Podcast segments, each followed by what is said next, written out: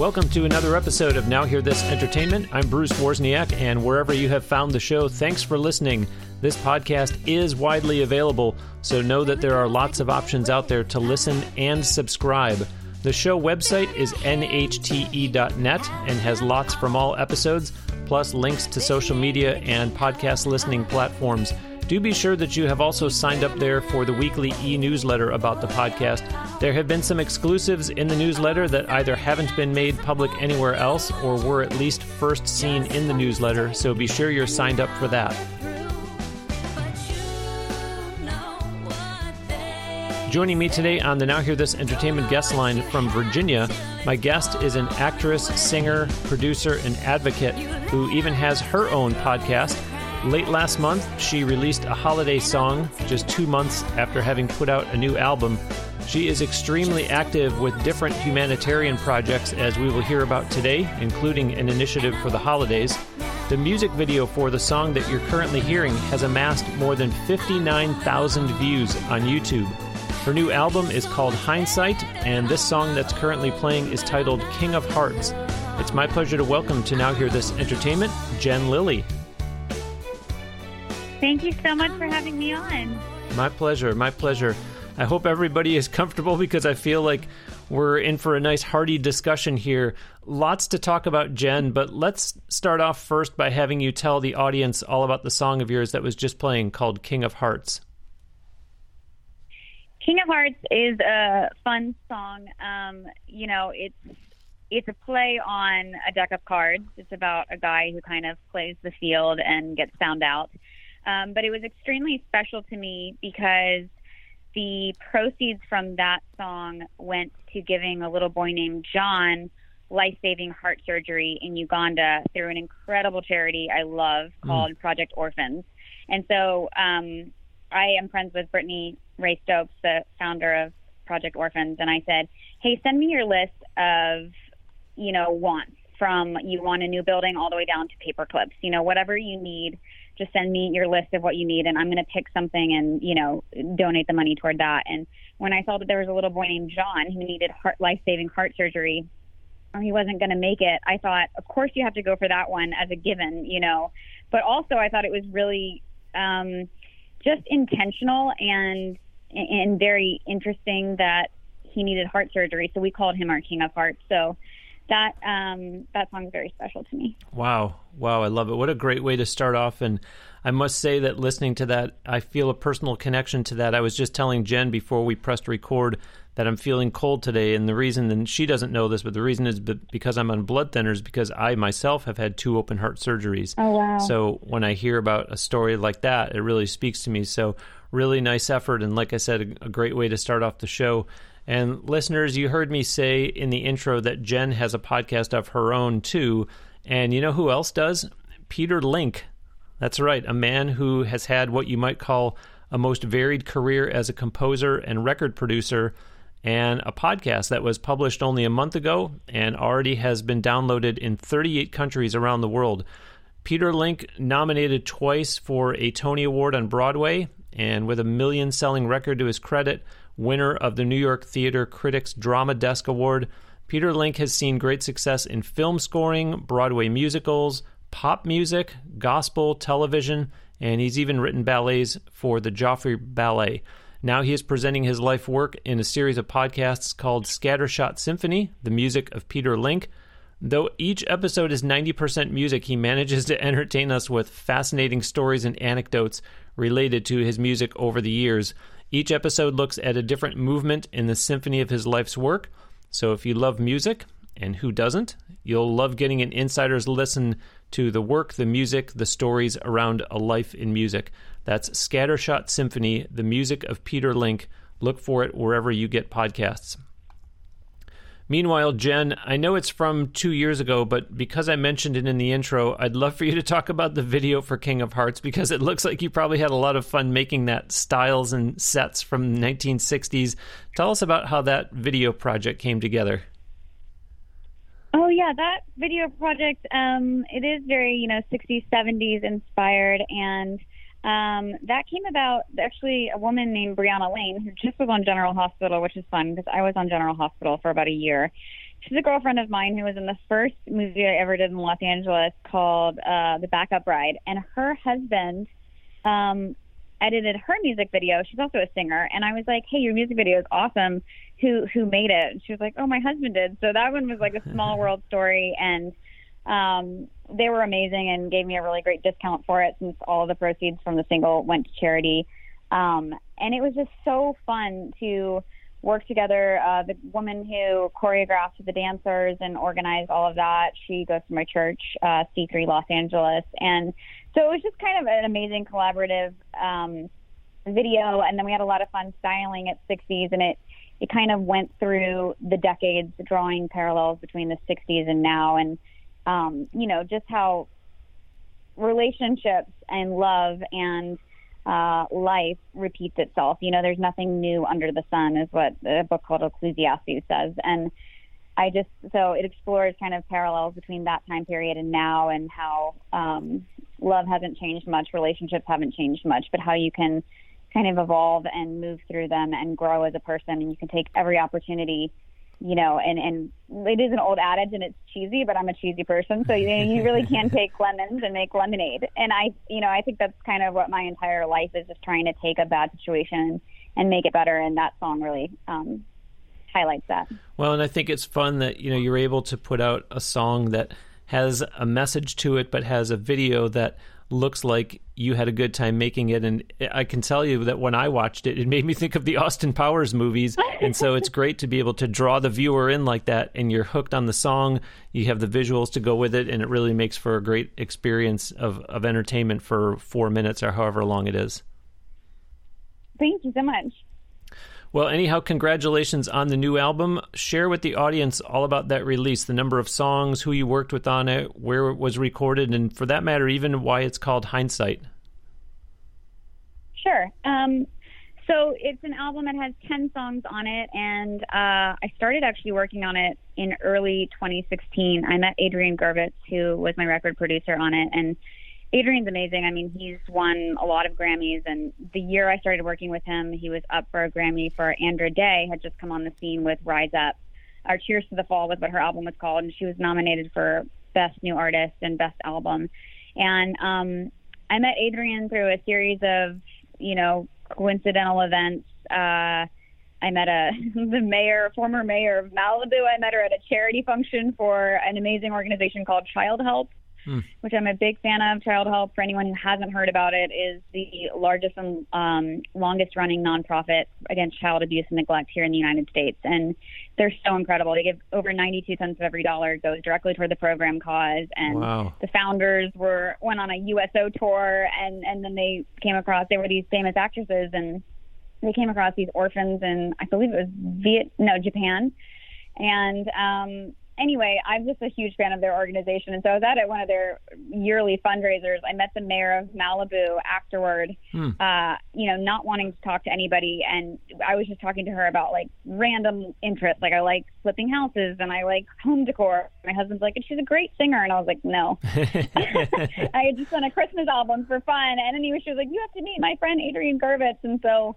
I really called Adrian just to oblige Pam. I mean, because mm. I hmm. gave this woman my word that I would like reach out to Adrian. I had no intention of making an album, and wow. we met, and it was just really kismet. And I, um, you know, for anyone who follows me on social media or has heard me do interviews, um, I mean, I really love people, and I'm a Christian, which is why I love people. And um, I when I met Adrian, it was like one of the clearest times in my life that I really felt like the Holy Spirit had told me, you need to do this album. And I didn't know why. And I always knew that if I went into music seriously, I would want 100% of my profits to go to charity. And um, I got hooked up with Adrian, and it was it was a a really interesting experience. I mean, he's an incredible writer, and like I said, he's been nominated for a lot of things, and he got together the best band ever. I mean, I he, he assembled the best writing team. Um, we had Diane Warren wrote one of the songs, and of course Adrian Gurvitz and wow. um, uh, Christy Edwards, and uh, just just we just Lauren Christy, um, and we've had incredible writers. We had Adele's band, we had Rosie Danvers um, orchestra strings, who does the strings for Adele, and mm. um, you know, Kanye and all these incredible people. I mean, it was a world class album, and it took us two years to write and record. Wow. Um, because I was on Days of Our Lives at the time, and we just really took our time with it. And and the whole album is meant to be listened to. You know, track one through track ten. It tells a story of love and loss and relationships and kind of moving through them. And so it's got a timeless feel to it, but then it harkens back to kind of 60s Motown feel, kind of jazzy music. Um, so it's got like a timeless element to it, but it's got this kind of nostalgic feel where you feel like maybe you've heard it before, except it's all new music. And it was such an incredible experience to work on. But I I was going to release it under the name of Lily, and then I held on to it for two years. I didn't release it because I just wanted to really zero in on what my goal was for the album. Mm-hmm. And again, I wanted 100% of my profits to always go toward helping children in foster care, which is something, you know, I know we'll talk about, but it's very close to my heart as a foster and adoptive parent and um, as a national child advocate. And my goal, and yes, it's lofty, but I think it can be done, um, is to build an entire village or a neighborhood model where every home is a safe, loving, and stable foster home, Mm. um, where the parents um, who live in the neighborhood are committed to fostering the child well and loving them as if they're their own. Also coming alongside the birth family because foster care is a cycle. Um, it's a it's a horrible cycle of abuse, and while it's hard to wrap your head around child abuse, oftentimes I mean, you know, I'd say 99% of these cases, if you look at the birth parent, they also came from foster care. And so they've also come from abuse and neglect. And so it's Wow. a holistic picture. And if you can really get foster parents who have love in their heart and while you do want to protect the child and that's your first and primary goal as a foster parent, if you're a good foster parent in it for the right reasons, you know, you also need to be holistically committed to family reunification and restoring that family unit. Um, and so the idea is to build a neighborhood where every family and household is like mine. Because if you've heard anything about foster care, you know, you've heard the horrors of it. It's a broken system. Yeah.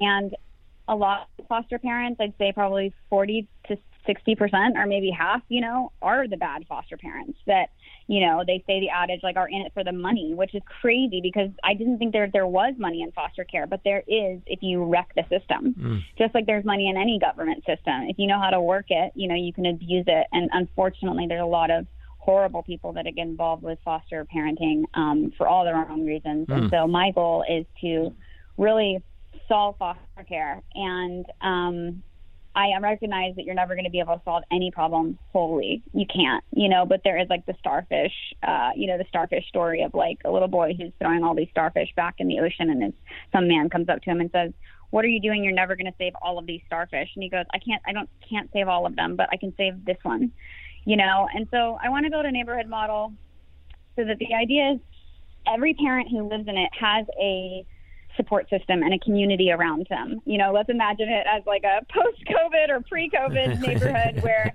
you can have block parties, you know, and you have um, support because foster care is emotional. And if you're in it for the right reasons, it is extremely emotional, you know, and you want what's best for these kids, but you have to go through a really broken system and, you know, you deal with their parents who are also broken and 50% of foster parents burn out after year one because they Mm. don't have a community and they don't feel seen and they don't feel heard.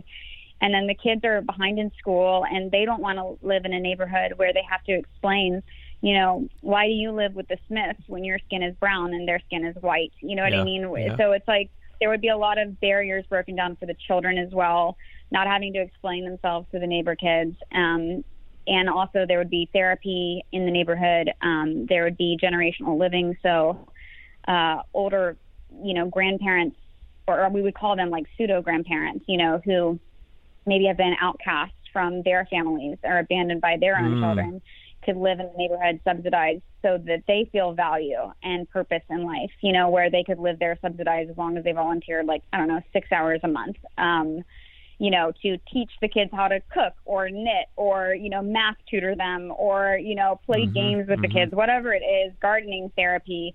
So everybody, it's kind of like a community that's all in together. And that's where I want my money to go. And so I spent two years just holding on to the album from 2018 till this year, 2020.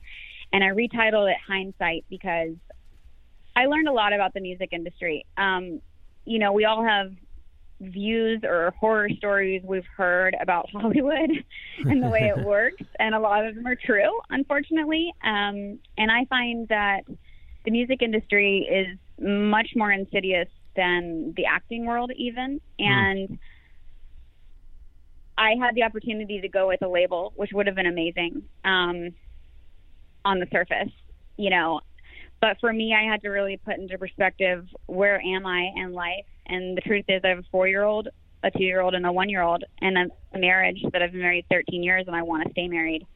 And when you sign yourself away to a music label, uh, while that's the life some people want, you know, you could get a call I could get a call Christmas Eve and they could say, "Hey, you're flying to London tomorrow morning." And you could say, "Well, tomorrow morning's Christmas," and they'd be like, "Yeah, well, we own you," and you they do. And so I just kind of was like, I don't want to do that. And so I was just, I was like, all I want to do is is like have my music be music that gives, you know, be the Tom Shoes of music. And so for me, I retitled it Hindsight because it was like this is not where I thought that this album was going. Mm. I thought always I was going to get it on the radio and do the whole label thing.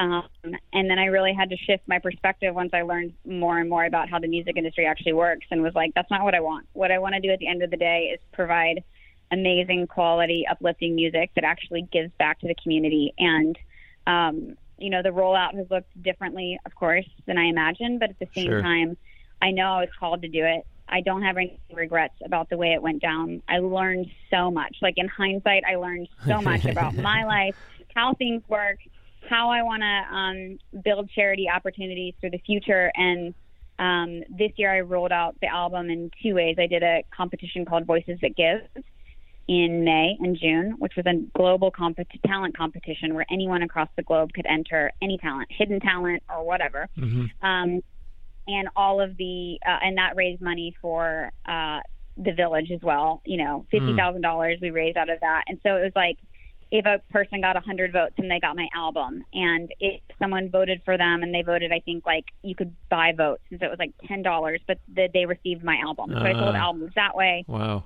And then i sold albums through a you know christmas fundraiser i just did. So anyway, that's like the long of it. But it was an amazing process, but it was a long process, and I'm really glad that it's finally out there. Well, it's a great story, and I'm glad that you shared all that, particularly for those who listen to the show to learn from me and my guests every week because you are an aspiring entertainer yourself, number one.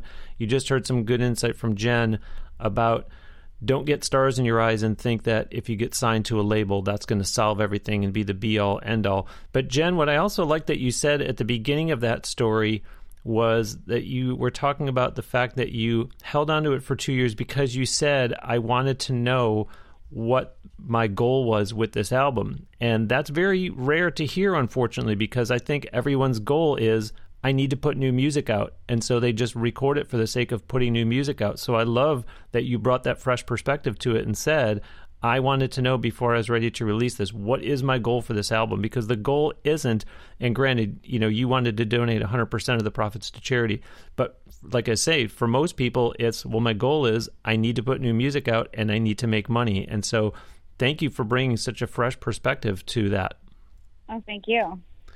So I just want to clarify one thing before we move on. We played King of Hearts at the beginning and we talked about the video for it this album lists King of Hearts with, in parentheses, featuring Sophia Pizzolo and Jennifer Lilley Wayne. So is this different from the version that came no, out two years ago? That no, not at all. That's so funny because um, that was just when I went indie and I decided to not go with the label.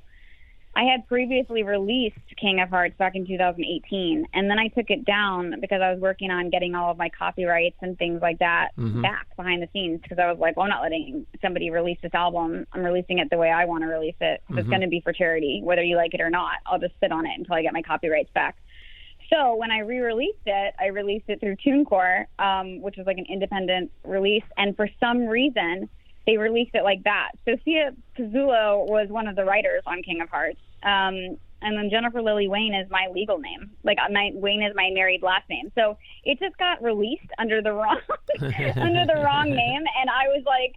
I've called TuneCore about it a bunch, and they're just like, "Well, that's how it was originally released." And I was like, "No, it wasn't." But they were like, "Well, you can't take it down now because it's this and this and that. And I'm just like, at this point, I don't care. You know, it's like in hindsight, I don't care. Here's my music. I love it. I hope people enjoy it. And, you know, fine. But yeah, it's just by me, Jen Lilley. Okay, okay. Well, this is interesting to me. Here you are talking all about your new album, and at the end of today's show, we're going to talk about a single you just released last month for the holidays. Yet you have had tremendous, tremendous success in your career as an actress, but I read that you had wanted to become a singer since childhood. Yes, that's correct. Yeah, I, I grew up in church singing, and I wanted to sing, but I'm pretty stage fright. Um, like the idea of doing a concert to me is exciting because I love people and I love the message that you could bring during a concert, but at the same time, absolutely terrifying. Um, which is another reason I was like, I don't really want to go with a label because then you'd be on tour all the time. And I wouldn't be able to act. But yeah, I wanted to be a singer when I was little. I love singing so much. Well, and now fast forward to present day, and listeners, when you go and look for Jen's music, you're going to see there's a number of choices, say on iTunes, for example. And so we were talking about the newest release, but Jen, all of your music, you want 100% of your music profits to go to charity. That's right, yes. Well, that's a rare thing, as we know, and, and that's beautiful. And I know people will say, well, that's because she is an actress, but still, I think it's very easy for people to say, well, I'm going to do both, and, you know, I'll have some charitable activity that I do, but for you to devote 100% of your music profits to charity, I think says a lot about who you are and, and that, that, that it's more different from your acting than just saying they are two different arts. Yeah, thanks. I, thank you. Well, one of the things that I love about what you're doing is that you are wearing so many hats and being successful in doing so. To the listeners of this show who are up and coming performers, I have preached over and over that it's in a new economy that we're living in, meaning no one is doing just one thing. Mm-hmm. Even me, I have music clients, I have author clients, I have this podcast, I'm a national speaker. And Jen, you're showing that yes, if you put your mind to it and work hard, you can have a, a, successful career in more than just one of the arts. You don't have to limit yourself to just one venture. Uh, yeah, absolutely. I and I think that you you know did, I don't know like nailed it because hard work in any profession, no matter what you choose, um, will get. I think hard work, kindness, and gratitude will get you wherever you want to go. Um, I will be the first to admit I do not think I'm the smartest person, but I went to University of Virginia, for example. So people assume that I'm smart, and I'm like, it's not that I'm that smart. It's that I will outwork you. I will outwork the smartest person. And so I think that, um, and then I'll be kind on my way up, right? And and try to do mm. things with perspective. But I think no matter what you want to do, you have to work hard, be kind, and be gracious. But also, I think to what you also said. Um, you know, again, because I'm a Christian, God is the most, God by definition is a creator, right? So he is the most creative being in the entire existence of everything. And so God did not put us in, uh, you know, we're not square pegs that need to go in round holes. You know, people are not just a lawyer. A lawyer is also very much a storyteller. A successful lawyer is, is good at weaving a narrative that can convince a jury you know, one way or the other. They are also a performer. I think mm. every single person is artistic and every single person is creative. And I think it's absolutely ridic- ridiculous for humans to put us in finite boxes because we are infinite beings and we are created by an infinite creator. And, you know, just because you're a singer doesn't also mean that you can not be a painter and a potter and a gardener. And there are so many artistic um, spans that that people can explore. You don't need to just commit to one thing. I think you should just do all of the things that you commit to with excellence, but never ever limit yourself because God doesn't limit you.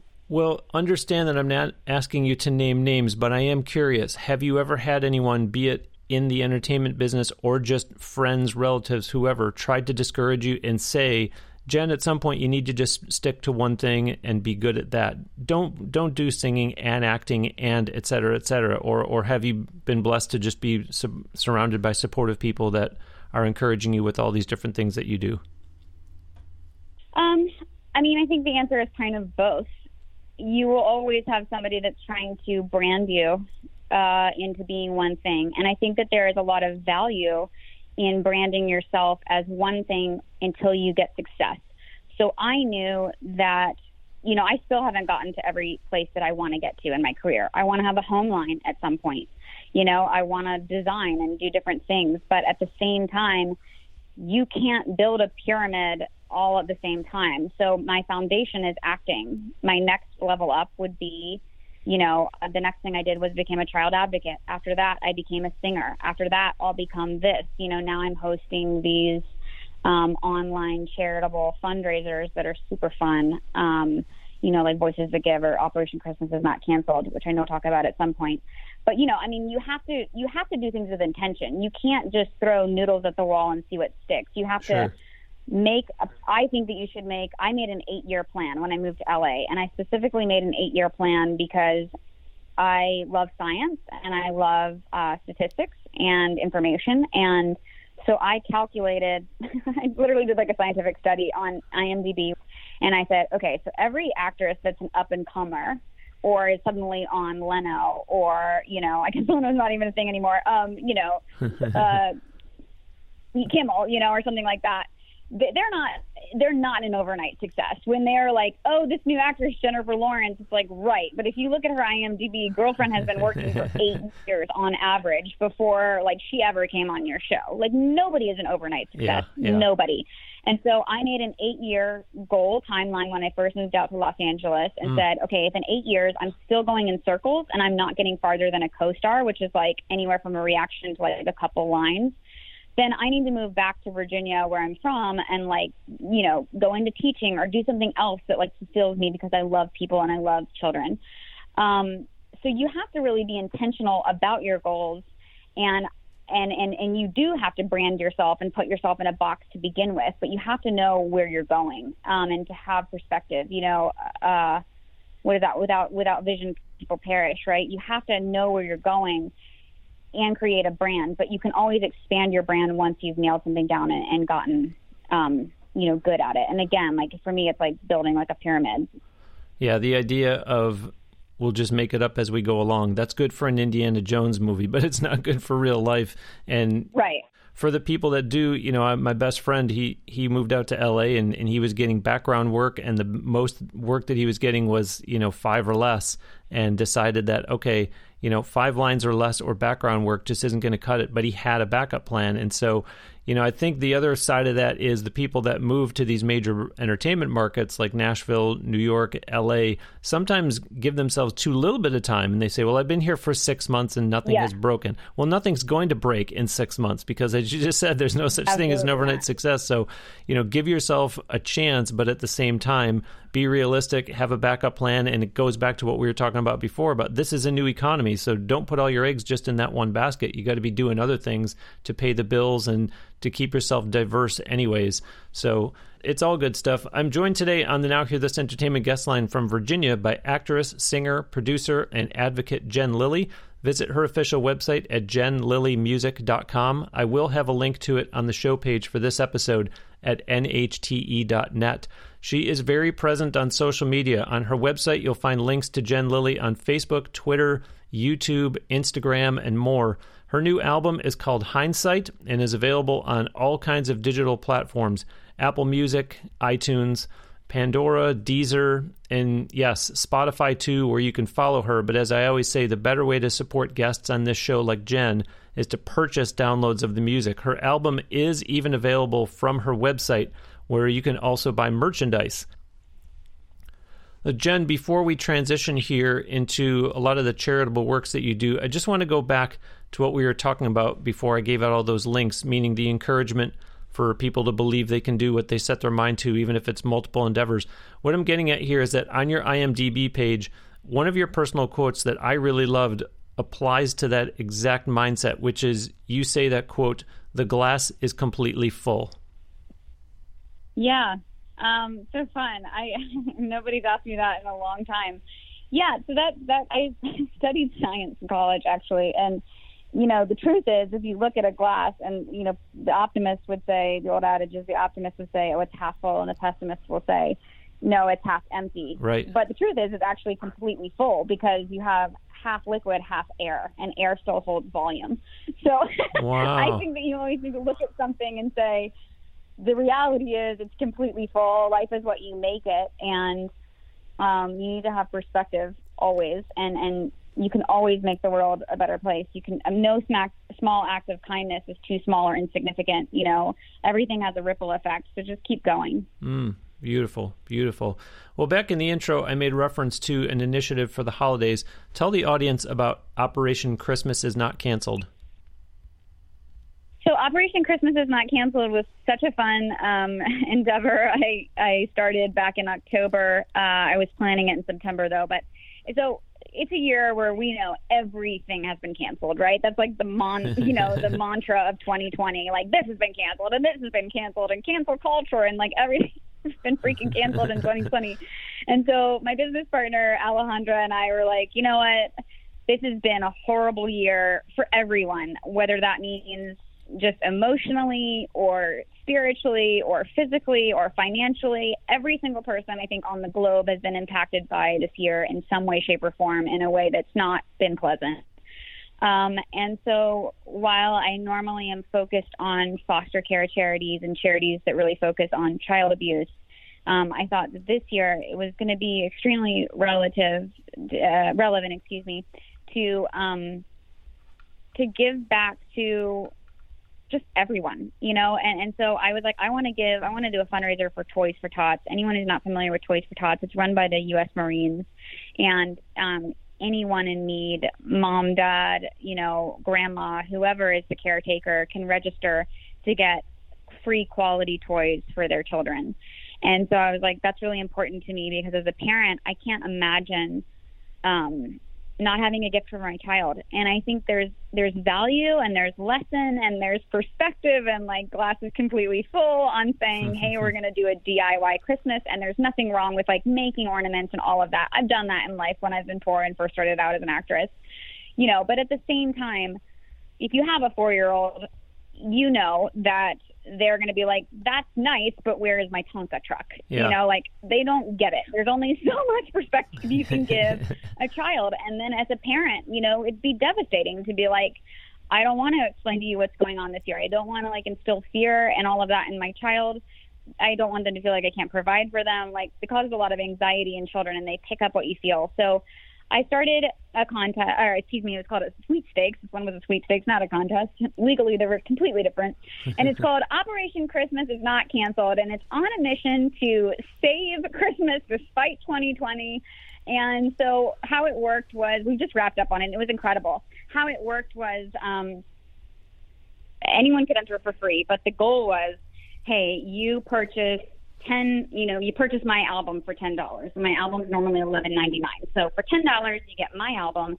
You get ten entries to win um the ultimate christmas which was like a, an amazing tree from balsam hill um you know ornaments the tree topper the tree skirt fifteen hundred dollars cash uh dinner delivered straight to your door stockings you know, wow. you name it, wow. the gingerbread kit, all of it is gonna. You can win all of that by giving a ten dollar donation, and then it also buys a gift for a child in need. And of course, there were different entry packages, right? So there was, um, you know, for twenty five dollars, you got twenty five entries, et cetera. You get two gifts to two children, mm. and so in the end, we ended up raising. Um, and then there were weekly winners. So every week it would be like this person won the Balsam Hill tree. So each week somebody could win a piece of the grand prize. Okay. was awesome. So we had 18 weekly winners. We had um, 869 instant winners. We had like a spin the wheel instant win game. Um, we had one grand prize winner, and then we raised 9,000 566 toys through the website itself, which mm. is christmasisnotcanceled.com.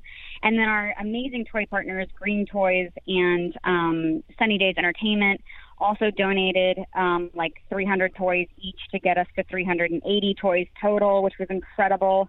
Um, and so those all went to Toys for Tots, and 10% of all the entry packages went to USO. So we raised $17,000 for the USO. So it was just like an incredibly uplifting experience where everyone felt like they won. Everyone felt like they were giving back, but they were also doing something really fun. You know, everyone got my album through it, which is like another creative way I was rolling out my album, right? Like, how do you make it an album that gives? This year, yeah, like this album is giving back to Toys for Tots. This album is giving back to the USO because I love and support our troops. And then also, my movie for Hallmark this year was called USS Christmas, and it was a military based uh, movie. So I was like, you know, that's a natural tie in, and I also care so deeply about our troops. So it was just kind of a fun way. It's like I I am not good at a lot of things. I'm terrible at sports. I often mix up my words, as you've already heard on this podcast. You know, like I'm not necessarily the smartest or the you know girl ever, but I'm a hard worker and I am good at marketing and, and making fundraisers fun. So it was just a really incredible opportunity to spread a lot of cheer and we just had such like incredible feedback from all of our participants. You know, it just really felt like yes, everyone wanted the prize, but no one was really registering because they thought they were going to get the prize. Yeah, you know, it yeah. was like they all just wanted to help, and it was like a cheap way to give back and have so much fun. And we had like one of our Balsam Hill wreath winners. Week one, we gave away ten Balsam Hill wreaths, and Balsam Hill was incredible to come in as a partner. They're an amazing. Like I'm already obsessed with their products, but now that I've met the company and I understand kind of really how they work behind the scenes, they're such an incredible, amazing, um, loving company that I'm just like I want to create a lifelong partnership with them. But Mm. week one, we gave away ten wreaths, and one of our wreath winners was like, "Hey, I actually love this, but I I don't want to, you know, accept this wreath. I already have a wreath that I really like. Can I just donate it?" Mm. And I said, "Hey, I can't donate it for you, but I do want to tell you about a contestant who said that if she won the grand prize, all she actually wanted was a wreath. Wow. Like, so do you guys want me to like communicate? Do you want me to give each other like, you know, each other's emails? Do you want to donate it to her? And if you do, I'm happy to give." You know the address for you. I'll just explain to Balsam Hill that you want to donate it to this woman, and Yeah. does that work for you? And so it's just like really cool to see kind of community um, created out of the whole how. Two. Just And like how. so many people paying it forward, and so I think it really gave a lot of people hope and and really gave people that perpetual you know holiday cheer and spirit when everything else has been canceled. So it was really successful and I'm already I've already decided that it's gonna we're gonna do it again in 2021 you know and it's gonna be a yearly thing that I do and I don't know what charities Fantastic. will always tie it in with but it's just been awesome Fantastic. Yeah, what a what a great story and, and what a great initiative and I'm sorry to say it, but for those of you who do listen to the show every week because you are trying to learn from me and my guests as you're coming up through the industry, what a great marketing project in terms of getting your music out there in a non-traditional fashion. Thanks. And I want to come to Jen's defense. Jen and I are just meeting each other for the first time, but you know, she's laughing and and you know, having fun at her own expense, but there's another quote from Jen where she said, I'm not naive. I choose to wear rose colored glasses because I believe in hope and being a world changer. And there you are doing that exactly through what you just described, saying, This is a way to get my music out there, but I'm not going to profit from this music. It's all going to go to charity. And everyone's having a good time with it. Like you say, everyone's benefiting from that Operation Christmas is not canceled. So, uh, another great case study, and, and hats off to you. I do want to make sure I give you a chance to talk about your podcast. Tell the audience all about that show as well as your connection to foster care and adoption. Oh, thank you so much. Um, yeah, so also in 2020, um, I had decided to start a podcast um, called Fostering Hope with Jen Lilley, and it's a podcast all about foster care. And you know, it has two purposes. One is to you know really demystify and uh, break down myths and misconceptions that people have about foster care, you know, um, and really educate people and inspire them to get involved. Because not everybody can be a foster parent, but everybody can do something. And I think that, you know, when my husband and I first became foster parents, my husband Jason, like most marriages or, or most people that are fostering, you know, there's kind of always one you know, gas pedal and there's always one brake pedal. And my husband is the brake pedal, as you can tell. Like I'm very much an initiator, but I need him or I would wreck my life. I would wreck my car, you know, all the time. Like I really need him. And so when we started fostering back in 2016, you know, my husband, like 51% of surveyed Americans, thought that children in foster care um, were in foster care because they were associated with a juvenile delinquent center. You know, like Mm. maybe they were bad kids, and and that's not the case. These children enter care in a very broken system through no fault of their own, but because they've sustained truly unimaginable abuse and neglect. Because no child is being removed in the United States willy nilly. Like you are not just removing a child unless the situation is very bleak because there are not enough foster homes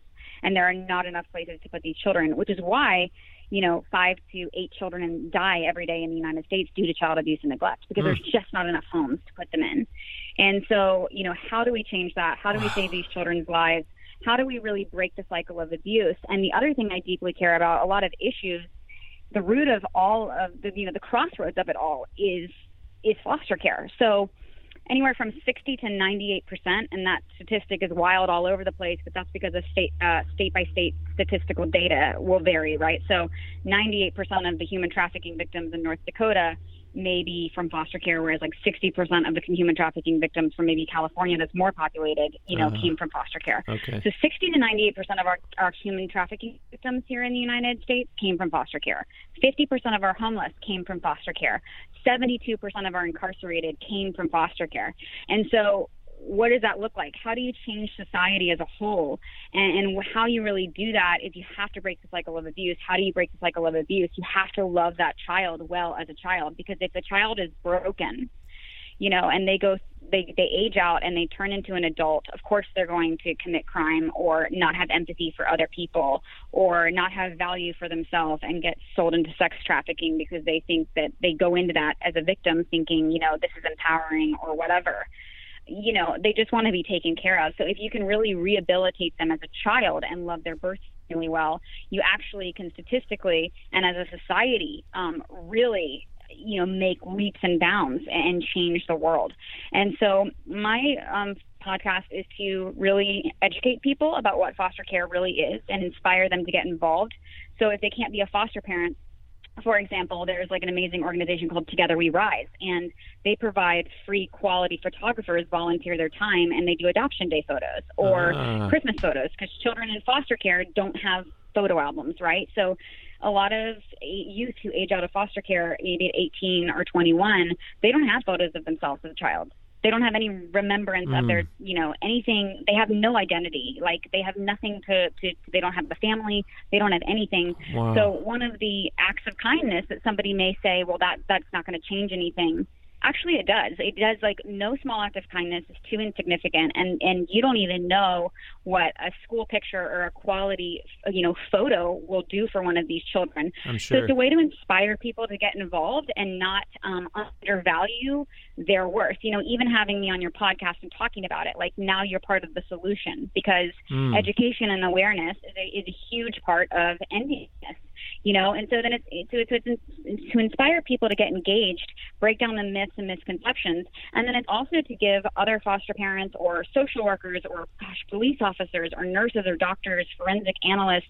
people who are really in the trenches of foster care who are dealing with the hard ins and the hard outs and you know who want to quit because it is so heartbreaking. It's just it's a heartbreaking cycle. And and the things that you learn like our country has you think the pandemic is bad I am so concerned about what's going to happen when COVID finally passes because in schools you have mandated reporters. So a lot of times when a child is rescued out of severe child abuse to the point where they really are on death's door. Like I said, mm. five to eight children die in the United States every day due to child abuse and neglect. A lot of times the teacher who saves their life because they're the ones that call child protective services and say like hey you know gabriel fernandez who died right? Like he has scars all over him. He's showing up with black eyes and like you know cigarette burns all over his body. Like mm. this is not an accident. Like this is not this is willful child abuse.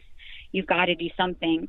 You know if I'm worried about the children that are going to come out of this pandemic dead because they've been locked at home with their abusers. So it's a way wow. to give people who are already in the trenches of foster care the ability to cope and, and keep going, especially during a pandemic when we're not allowed to meet in like support groups. It's a way yeah. for people to connect and be like, Wow, I, I can relate to that. And then also, you know, it's for any parent. Like foster parenting is is in a lot of ways not different than other parenting. It's just that we're dealing with a lot of kids who maybe have, you know, significant trauma and need more. Yeah. But you can all laugh at like you know, what does it look like when I like I asked my foster parents like give me some of your parenting tips. You know, there was a mom who said she likes to do time ins instead of time outs and I was like, Well what the heck is a time in? She said a time in is instead of isolating the child and giving them a timeout where they feel like they're outside of the family, which can cause secondary trauma to them, Mm. she does a time in, which means that the child is with her then the next hour. Like, well, you're going to cook dinner with me now because Ah. um, you might want to go play with that Tonka truck, right? But instead of playing with the toy that you just fought over, now you're going to have to make dinner with me. Wow, So it's like a punishment, but it's not a punishment because that child feels included. That child Yeah. feels loved. That child is learning a new skill. But at the same time, he or she is not going to be playing with the other kids in the house, like, you know, whatever toy they were Yeah. interested in. So I'm, I'm constantly learning like parenting tips. It's kind of a podcast for everybody, but it's been, it's like church for me in 2020. Like I just love interviewing people and, you know, it's been incredible. Yeah, I can tell. Uh, I, I should say how not only how passionate you are about that, but really all of these things that we've been talking about. Your passion is, is you know, Christmas. When you were talking about Operation Christmas is canceled. In fact, I, I kind of got the feeling that that we might be in in your favorite time of year. We're going to discuss in a couple minutes the holiday single that I've mentioned that you released late last month. But there's also a Christmas EP you've put out a few years ago. Plus, with your acting work, when people look at your IMDb, they'll see that you've been in multiple Christmas movies. Am I right? Do you do you really tend to gravitate Yes. towards Christmas projects? And if so, where does that come from? Of course. Uh, well, my family, you know, like I think most American families, or hopefully families all over the world, we're real big fans of Christmas. Um, my mom always had 150 trans- uh, traditions, and um, I've always loved Christmas. You know, I've always loved giving back. I, I always think that it's it's a time of year where people do think of other people. You know, and and it is like the old adage: it's better to give than receive. You know, Yeah. yes, we love receiving, but like Christmas is just a time where I feel like people are more aware and more open in their hearts and minds and eyes of seeing what's really going on in the world, and they're more inclined to give back. So I do love the holiday spirit of it. I love Christmas lights. I love the cookies. I love the movies. I think it's the only time of year I ever get to unwind and unplug because I know there's not going to be a movie that films from like December 20th to basically January 4th. Mm. Like you're scot free, you're not working. And so it's the only time that I can kind of wrap up and turn everything off. Like after today, I, today is like my last to do of all the things, and then I turn everything off until January 4th, and I'm so excited. Like I told people, if you text me Merry Christmas, don't be offended. I'm not texting you back. I'm not turning on my phone. I'm going to focus on my children. So more from that, I think, comes from like you know my family. But yeah, Wow. I'm a big fan Wow. of Christmas. Yeah, and of course, you know, for those who listen to the show just because you enjoy music, you enjoy music interviews, keep in mind you're seeing Jen in a Christmas movie or you're hearing her Christmas music. It doesn't mean that it was recorded last week. So, you know, this is a, a, a time that she described when it's like, well, now I can just sit back and see the fruits of my labor and not have to work. So it's great that you get to enjoy the Christmas holidays like that. Listeners, I was watching the Las Vegas Raiders play the Los Angeles Chargers on Thursday Night Football, which was taking place in the brand new stadium in Las Vegas. It's unfortunate that the city finally has an NFL team and they built that beautiful stadium, but no one there has been able to go to a game due to precautions taken to prevent the spread of the mm-hmm. coronavirus. Fortunately, there's lots more to do in that city, as you can read about when you sign up for the Access Vegas newsletter. Thanks to their editor, I just learned that they just ended a streak of 240 days with no rain. Talk about a vacation where you won't have to worry about the weather. I also saw something saying that no, casinos are not shutting down out there. Plus, I even saw something about a winter ice skating rink set up at the Cosmopolitan. If you have any level of interest in traveling to Las Vegas at some point, go to my show website, nhte.net, and click on the Access Vegas logo to go sign up. For my listeners, they will give a $5 discount when you put in the code BRUCE during sign up. Remember that you also gain access to their private Facebook group and their 12 special reports. If you listen to Now Hear This Entertainment regularly, thank you, of course. And you know that I'm always talking about a lot of what I read in there and how informative it is, all the tips they give out. See what you've been missing and get it delivered to your email inbox. Again, from my show website, nhte.net. Click on the Access Vegas logo and during sign up, put in the code BRUCE to get $5 off. Jen, we are close to wrapping up, and I will be playing the newest single that you have released, which is your spin on the popular Christmas song, Baby It's Cold Outside. And by the way, listeners, you will hear a familiar voice on the song as Jen worked with Brian Lanning, who was the guest on episode 334 of my show back in July. But Jen, tell the audience all about what they're about to hear because this is a rendition written specifically for 2020. So, how did this come together?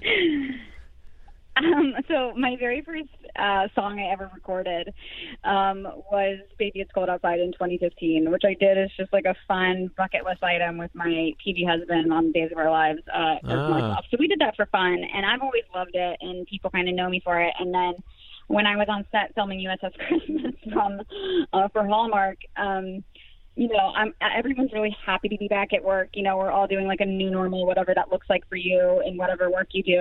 But it's it's really hard to film movies. Um, I'm not complaining, but it, it's cumbersome because it's like you've got the masks and you've got shields, and then everyone except for the actors also have to wear like hospital scrubs. I'm not even Wow. joking. Wow. And so it's just like, you know, when the hair and makeup team people are trying to do your makeup and hair and they can't see out of the shield and everybody's sweaty and it's like there's no snacks on set, there's no anything because of COVID. Everything has to be like you have to get it yourself. You have to get like Mm. deep dive nasal swabs three to four times a week. I mean, there's, there's a lot to complain about. And so um, we're all trying to just have like fun and you know be like, okay, at the end of the day, we're making a movie, we're having fun, we're happy to be back at work. But everybody was kind of just miserable because we're making that movie. It was like literally over 100 degrees, 99% humidity. oh my We're in wool coats, you know, all of it, and it was just like we're dying. And so I was joking with my director Steven Monroe, and I said, you know. I said, I really can't stay. You know, but baby, it's cold outside. Stay six feet away. You know, I was like doing the COVID edition. And he was like, you have to record that. And I was like, you don't think it's too offensive? Because I don't want to like offend people. That's the last thing I want to do. You Yeah. know, I do think it's a pandemic. It's very serious. I, re- you know, Brian Lanning and I both recognize like, gosh, it's been awful. You know, and I think everyone at this point knows someone who died, and it's so sad. But at the same time, you know, we've got to get through life together. And I think that, you know, it really does suck that like Christmas is kind of canceled for most of us. You know, like we're not seeing our families and it's Yeah. like we all just need like a good laugh. And so we I found a way to kind of adjust the lyrics in a way that everybody thought was fun and funny and even like on the you know, if the original lyric is if you got pneumonia and died, right? And so we were like, if you got corona, and and I was like, we can't even say that. So I decided to go, if you got corona, and and then I go, oh, don't even say it, which is in character for me. Like, don't even say that out of your mouth. You shut your mouth. We're not going to speak negative. And so it's like we found a way to make it kind of joyful and fun, and in a way that people can all relate. And then a hundred percent of the proceeds from that, um, which is like not even profit, like proceeds, everything except for like whatever commission iTunes takes, because I have no control over that Yeah. will go toward buying gifts for homeless children Mm. in my hometown of Roanoke, Virginia. So it's Beautiful. just a great cause, and it's kind of like, hey, for you can listen to it on Spotify, but at the same time, if you download it for ninety nine cents, you know, I guess like ninety cents of that is going toward buying a kid a quality gift. So it's Well, awesome. I wonder about the recording of Baby It's Cold Outside. Typically, we know that the recording process is multiple sessions with laying down vocals, instruments, maybe some extra production elements. But as it relates to the Oh, yeah. vocals, because of the give and take on that particular song, were you and Brian together in the studio recording those vocals, or, or was that actually put together from different sessions? No, totally put together from different sessions. Wow. Um, I recorded mine like 30 minutes with Rob Christie, may have been even 20 minutes my session. Uh, I went to Republic Records studio where uh, Rob Christie, our music producer, is like the manager there, and I worked with Rob on my first Christmas album. And so I was just like, we, we didn't even know Brian was going to be involved at first. I was like, just find me a guy to do the duet, and I Ah. got to go to Canada and shoot my movie. So I was in Canada when we got Brian involved, um, and I just like FaceTimed him, and we kind of talked about the lyrics and kind of talked about what we were looking for with it being kind of like sing songy versus like, you know, I mean, I can sing for real too, but at the same time, it's like you really want to punch the jokes. You want Yeah, to make it more yeah. of like a back and forth conversation. And then the music we had already recorded because it was my backtrack for, uh, you know, Baby It's Cold Outside 2015, and then we just got Mindi Abe- Abair, who's like Yeah. you know, one of the she's like the number one jazz saxophone artist Yeah. uh, of all time. She's she, she donated her time because she was like, oh, it's for charity, that's fine. So Mindi um, came on and we just added Mindi into the original mix, which had Hmm. Chuck Berghofer and Greg Field um, were our musicians who played for uh, Dean Martin and Frank Sinatra. They used to tour with them. Oh so gosh. world class musicians, super fun, all for charity. Love it. But was it difficult in the sense of would it have been easier if you and Brian were there to, to do the recording together? For sure. Of course. Yeah, definitely, of course. So I don't know that I could have gotten through it without laughing at a single line if I was like I was looking at somebody. but yeah, it would have been much more fun to do it in person, as is anything in 2020, right? It's like we all Yeah. just want to squeeze our loved ones and Yeah. you know see our friends and hug people, and it's weird. Like even when I do these movies, you know, recently I just shot a movie and it was like I'm meeting someone in the movie right for the first time, and I had to ask the director. I was like, "Are we shaking hands? Like, how, what are we doing now? Like, Oh what's the new?" Are we like, is this weird or is everybody getting PTSD? Like, if I shake her hand, is everybody going to be cringing on their couches? You know what I mean? It's Yeah. weird. It's weird. So it was like, hmm. it was again like making lemonade out of lemons. and Brian was incredible. No doubt, no doubt. And listeners, I will put a link to my interview with Brian Lanning on the show page for this episode so that you can also go and listen to when he was on Now Hear This Entertainment. Jen, congratulations on the new album. God bless you for all the great work that you're doing, and a very Merry Christmas to you and your family. Thanks so much for being on Now Hear This Entertainment. Thank you. Absolutely. Thank you so much for having me. My pleasure. And listeners, that will do it for another episode of Now Hear This Entertainment. My sincere thanks to actress, singer, producer, and advocate Jen Lilley. Do visit her official website at jenlilymusic.com and then from there find links to engage with her on social media. So that means like her Facebook page, follow her on Twitter and Instagram. I did all three of those things myself this morning, so please do the same. Subscribe to Jen's official YouTube channel and then watch and like the videos on there. For that matter, tell her you heard her and her music on Now Hear This Entertainment. Her new album is called Hindsight and is available on all kinds of digital platforms Apple Music, iTunes, Pandora, Deezer, yes, Spotify too, where you can follow her. But again, the better way to support Jen, especially since 100% of the profits go to charity, is to purchase downloads of her music.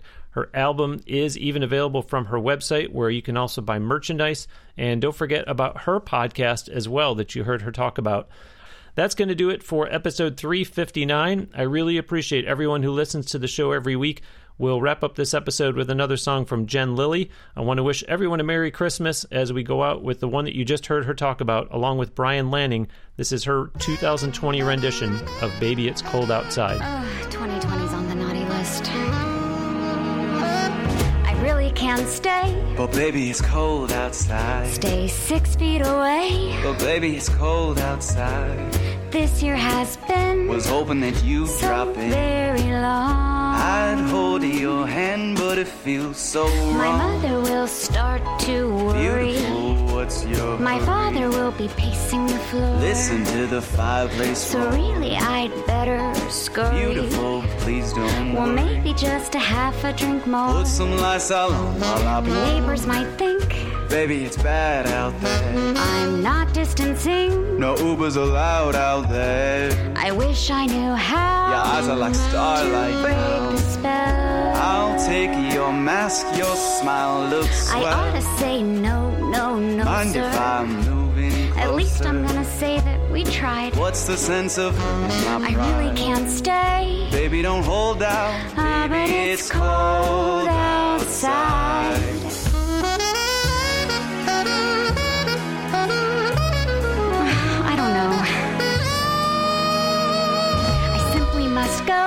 Baby, it's cold outside. The answer is no. Baby, it's cold outside. Your welcome has been How lucky that you so dropped nice.